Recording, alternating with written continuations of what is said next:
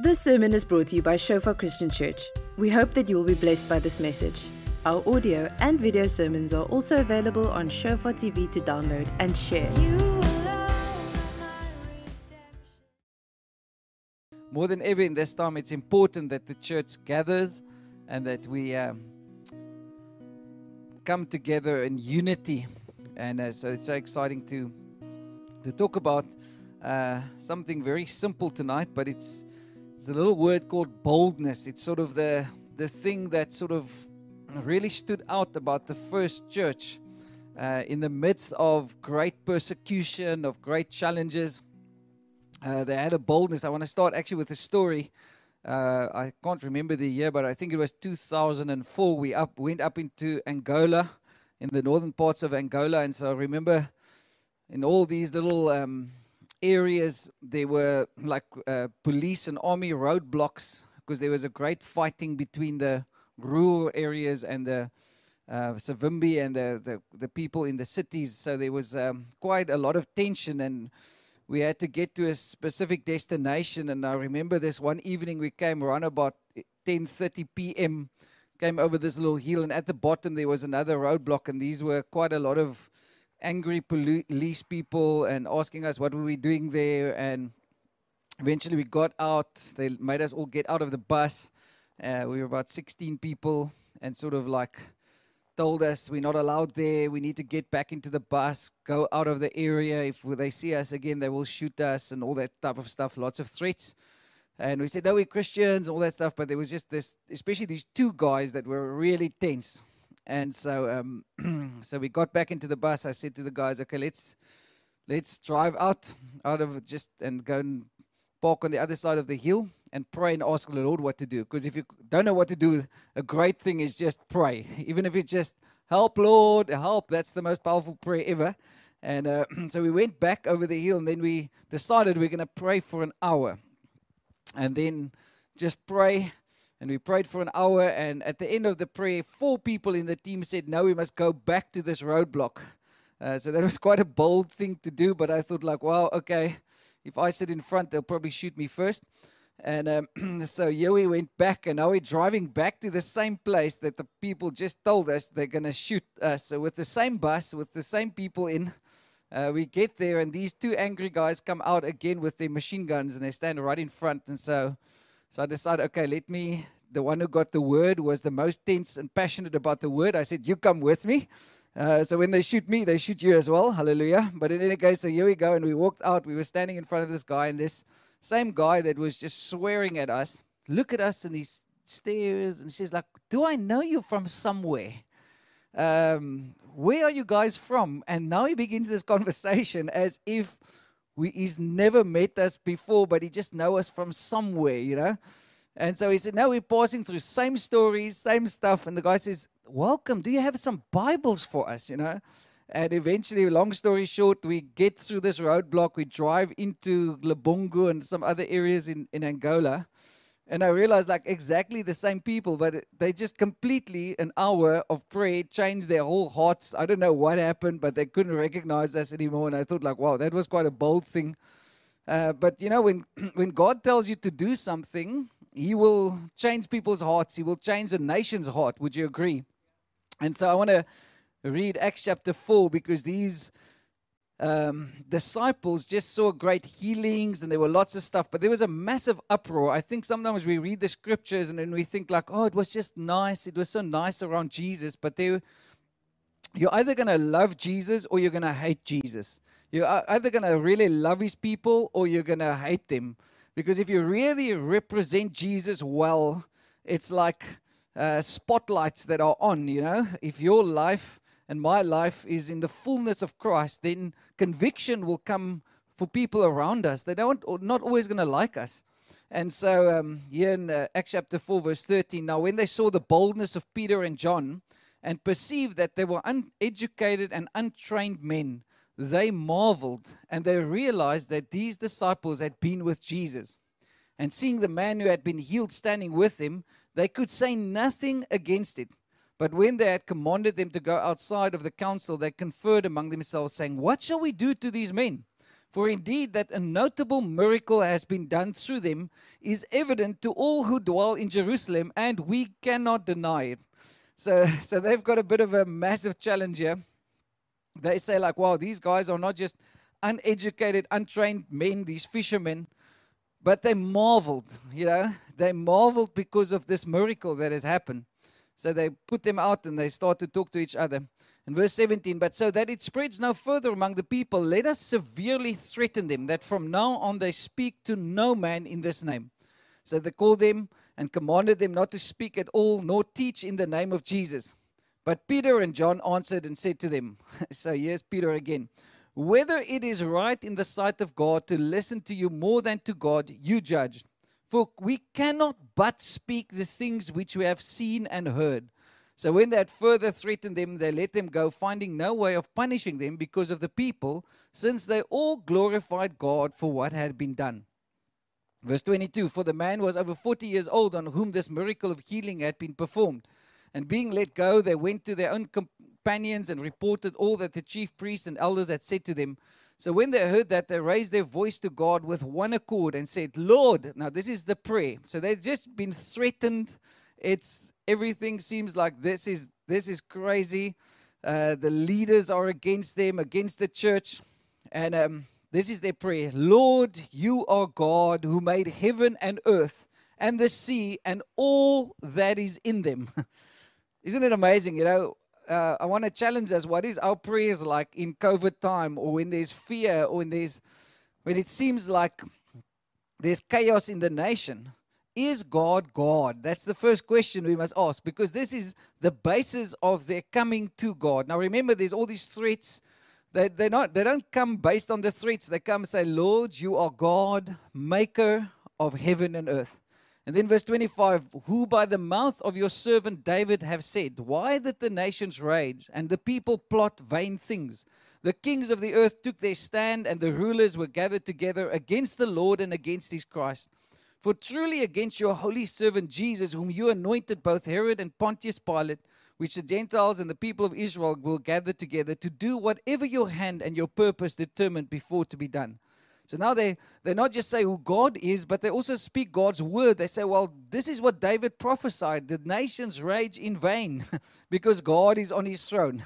Isn't that amazing? When we come to God, sometimes we pray out of our own desperation. But you need to pray the word of God. You need to pray the promises of God. You need to remind God of his promises, not because God forgets, but because you and I forget. Because we sometimes waver in our faith, we, we fall into unbelief. And um, the first question then is, Who is God? But the second thing is, What has God said over your life? What has God said over your family? What has God said over our nation? And now, verse 29. This is now where they get. Now they begin to ask the Lord. First, they say, Lord, this is who you are. This is what you have said. But God, we've got something specific to pray in the midst of all these threats. Verse 29 Now, Lord, look on their threats and grant to your servants that you take away all the threats and you make us drink pineapple drinks with you and book us into a seven star hotel so that we can have a beautiful holiday and it is just amazing and swim at the sea and catch some fish and eat caviar. No, no, no, no. That's not what they say. They say, Look on their threats and grant to your servants, Lord, one thing that with all boldness they may speak your word by stretching out your hand to heal, and that signs and wonders may be done through the name of your holy servant Jesus. And when they prayed, the place where they were assembled together was shaken, and they were all filled with the Holy Spirit, and they spoke the word of God with boldness. Wow. You know, Angus always says it takes a, a live fish to swim against the current and a dead one to float with it, you know? If the church of Christ, if we're not going to stand for something, the world will tell us what we need to stand for. And others will determine what your conviction and what your life is saying and what the word of God over your life is saying. And that's why, you know, Ephesians says our battle is not against flesh and blood, but when it talks about the armor that we put on, it says one thing. Once you've put on the armor, there's one thing you need to do swing your sword and fight till you sweat till death. No, no, that's not what it says. It says, having done all to stand, let's stand. Isn't it amazing? It doesn't tell you when you put on the armor of God that you must fight, run around, be frantic, be, fe- be full of fear. No, no, it just says simply once you've put on the armor, there's a position you have to take in, and that position is in Christ. That position is before God as to who God is, but then also in God's word. What has God said? The same for our nation, the same for uh, places like KwaZulu Natal. What what has God said? What what is what has He got to say? You know, I'm always reminded of him, Stephen Lungu, when his wife died, and the doctor came out and and there's, there's these beautiful words when the doctor said, "Mr. Lungu, your wife is dead," and and you know what he said? But doctor, sorry, God has got the final word. He's got the final say. he is faithful. He he speaks his word. I think a lot of people are losing faith and hope and getting discouraged just in our nation. Lots of people think like should I be here or not? Yes, you should be here. because you're a child of God. In any case, this is not your nation. This is God's nation and we live in another. We're citizens of heaven. We in any case are part of another nation. Our first nation is a heavenly nation. Amen. And so it's so important that we align ourselves and that that gives you a boldness to speak what God says. You know, there was a guy in the Old Testament, Elijah. Elijah was used powerfully by God. But then one moment he had a weak weakness after the Baal prophets and he killed lots of them and called fire down. So he saw amazing miracles. But then there was a a, a Jezebel coming against him and say, "Today you're gonna you're gonna die." And you know because Elijah was isolated because he forgot the word of God. He didn't know or didn't run to the prophets in the mountains. You know, he ran for his life, and eventually Elijah lost his destiny and his calling because of fear. You know, fear cripples us. And so when we look at boldness, uh, to break it down a little bit, because this is what they were praying. They say, Lord, grant to us that with boldness we can speak your word. Give us as the church boldness in this time, Lord. But Lord, to speak your word, and Lord, with that boldness, you stretch forth your hand, heal, touch, deliver. yeah, it is it is just amazing how God does that when we understand we're not trying to beg God. That's what He wants to do. It is in His heart to heal our nation, to heal our families. So boldness, firstly, flows out of a lifestyle of intimacy with Christ. You know, that's what these uh, when this miracle happened. The first things these guys that came to persecute, they they couldn't resist to just say they marveled and they realized, although these guys were untrained and uneducated, they realized one thing. Not that these guys were powerful. No, they realized that they have been with Jesus. if you're with Jesus in this time, then you know what? Jesus is going to rub off on you. you're going to you're going to you're going to begin to reflect him, you know? You're going to begin to say what he says. You're going to begin to pray what he prays. And a lot of people, because we're trying in our own strength many times to be bold, we're not with Christ. We, we try to be our own source. But it's when we're with him, that's when his boldness comes on us. Then he begins to tell us, you know, what he feels and what he says. So, intimacy with Christ, it's a lifestyle. That's where boldness comes from. But the second thing that boldness comes from is a conviction of the word. And that's what they pray. They said, God, you are God of the heaven, but I know what you have spoken. His rhema, his specific word for you, for your na- for this nation of ours, but also his logos, his written word. We have to stand on the word of God. And it's so important, you know.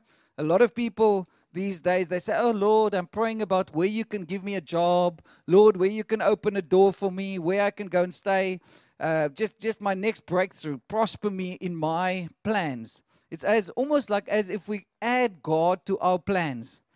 But again, I want to say what like Willem Meyer said a couple of weeks ago, and Peter he said the same. You know, he said, like, well, if you are part of God's plan, you know, don't need to pray for God to bless it. If it's your plans, you must ask God to bless it. But if it's His plan, it is already blessed. if we're part of what He's doing, it is so amazing, and that's why we as Christians live out of conviction. We live because we've been persuaded by the Word of God. We know what the Word of God says. And it's it's it's important that we dust off some of those words God has spoken, maybe when you're 10 years old, or maybe when you were 30 years old. What has God spoken? And it's important. Write them on your wall, write them on your heart, remind them because that vision is for an appointed time. The third thing that boldness flows out of is faith in God. It says there in Hebrews 11 that with, without faith it is impossible to please God. The only thing that pleases God is not your great worship songs, not how many times you drive around the town and pray over the time. It's only when there's the prayer of faith. When you say, well, this is what God is saying, my circumstances looks completely different or it's not manifesting at the moment, but you know what? If God said it, it's done. I trust him. I believe, you know. It's just like when we were driving up to that roadblock and everything, my whole flesh, everything in my thoughts, everything was just saying, this is not going to work, you know. what on earth? Here we go to the same people. What are the chances they're not going to shoot us? And they completely didn't remember in an hour's time. Because, you know, God can turn somebody's heart around, you know, but that's faith. Faith is impossible in the natural. Faith is believing the God of the impossible. And then the fourth thing that boldness comes out of is a lifestyle of obedience to please Him. You know, there's a lot of fundamental people doing fanatical stuff and blowing themselves up and stuff for, but most of those motivations are out of fear. Some people are running around and they anti this and for this and against that. But we as Christians don't do stuff out of fear. We do stuff out of obedience. Because we realize, like, wow, our greatest reward is to please Him. Our greatest desire is to please Him. And to be obedient people of God, wow. When God says, Well done, my faithful servant. Not, Well, what have you done? No, well done, my faithful servant. You know, obedience in serving, obedient in being obedient in studying sometimes, you know, not just the super spiritual stuff, but in the basic lifestyle of following Him. God loves faith. God is attracted, He's drawn to obedient people that want to please Him, that want to say, Hey, God, I'm going to do it despite what people say. Another thing of boldness is the motivation of boldness is always because of love. We love God and we love people. We never come down because people are projects or we never this or that. We love people. We the Bible goes so far that says, Bless your enemies. I, I want you to think quickly two people that you don't like or that really irritate you the most. Hopefully, one of them is not sitting in the car with you, okay? but, you know, um, but if you think of these two people that if you can really wish, now you have to be honest a little bit. If you can wish, like, oh, I don't really want to see this person again, it's just, just, it will just make my life so much more easier. Yeah? I want you to think of them and then I want you to bless them. That is the challenge of Christianity. Blessing the looters, blessing Jacob Zuma, blessing people that may have done great harm. Because in blessing them, we allow not God's judgment, but God's mercy to come upon them. Lord, instead of judging people, Lord, extend mercy on them. We have the power to release God's mercy over a town, over a nation, because we are there, because we are a Christian remnant in this nation. And I've got a lot of hope for this nation because, you know, when we were there in Natal, was it last week? And um, there were some guys coming out with guns wanting to fight. Some guys really like they were going for it. But then it was amazing. Everywhere the Christians just came out and prayed. In all the corners, all the places, just prayed. Said, Lord, we we want to live in that space. So our motivation is love. Our evidence of boldness is miracles.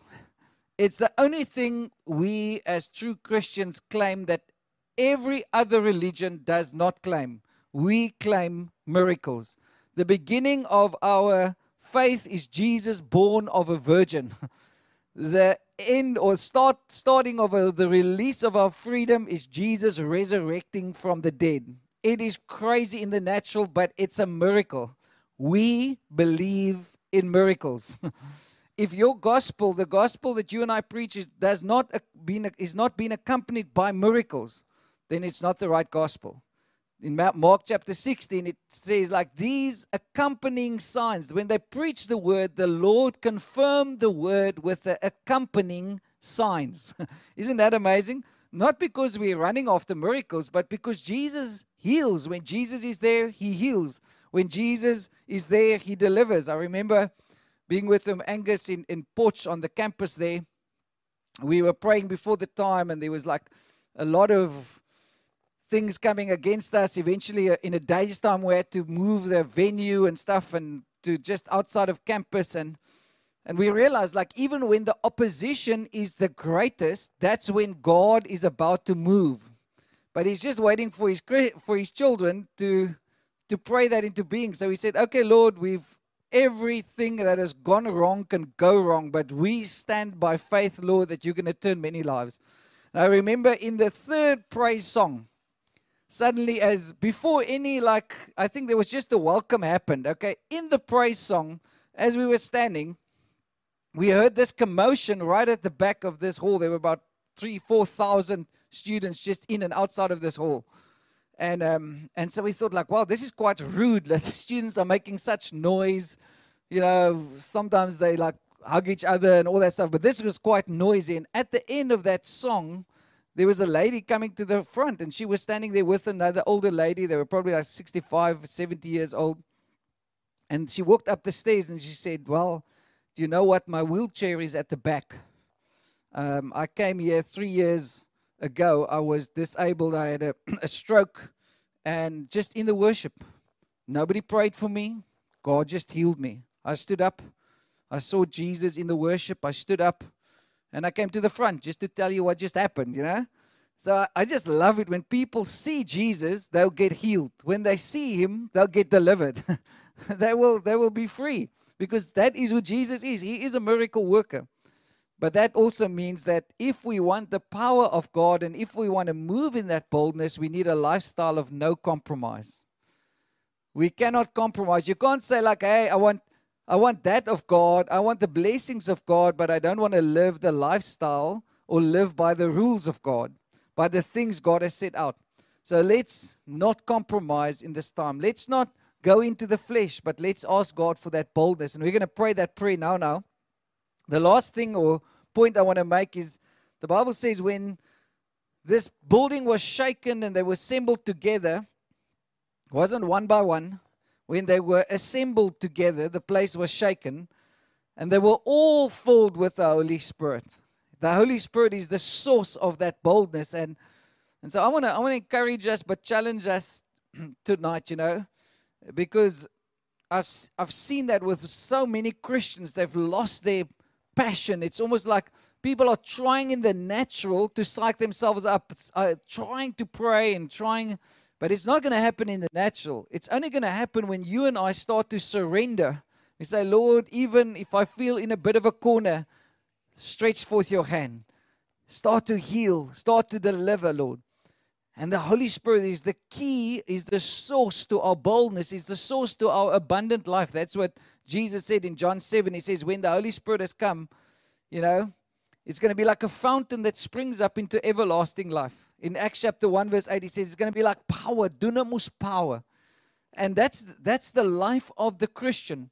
And so I want to encourage us, but challenge us. Are you bold for Jesus? Are you, I'm not meaning by that stand on the street corner and, uh, and shout at everybody that comes by. We sometimes think that's boldness. No, just bold to stand and to start to pray. Are you praying bold prayers? Are you asking God for this nation? Or are you thinking, like, oh Lord, just save me, please try and protect me? You know, no, this is the time for the church to be strong and to be courageous. You know, like Joshua when he went into the promised land, there were massive giants. But Joshua and Caleb did not lose focus as to who God was. You know, the other spies, they saw, they said, we like grasshoppers in their eyes. But Joshua and Caleb saw a land flowing with milk and honey. They said, Lord, if this is your promised land, that's the best place we can be. That's the place where you're going to provide. And we know that many died in the wilderness because they were fearful. They, they just went around in a circle. But when Caleb came back, he was 80 years old.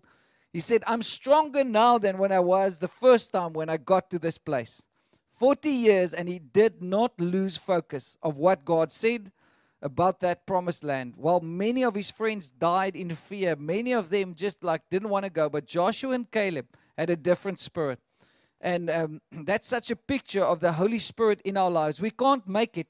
just on our own. We can't just like try to psych ourselves up and say, hey, be fundamental for Jesus, just go wild for Jesus. No, but when you surrender and you pray the prayer, what they prayed.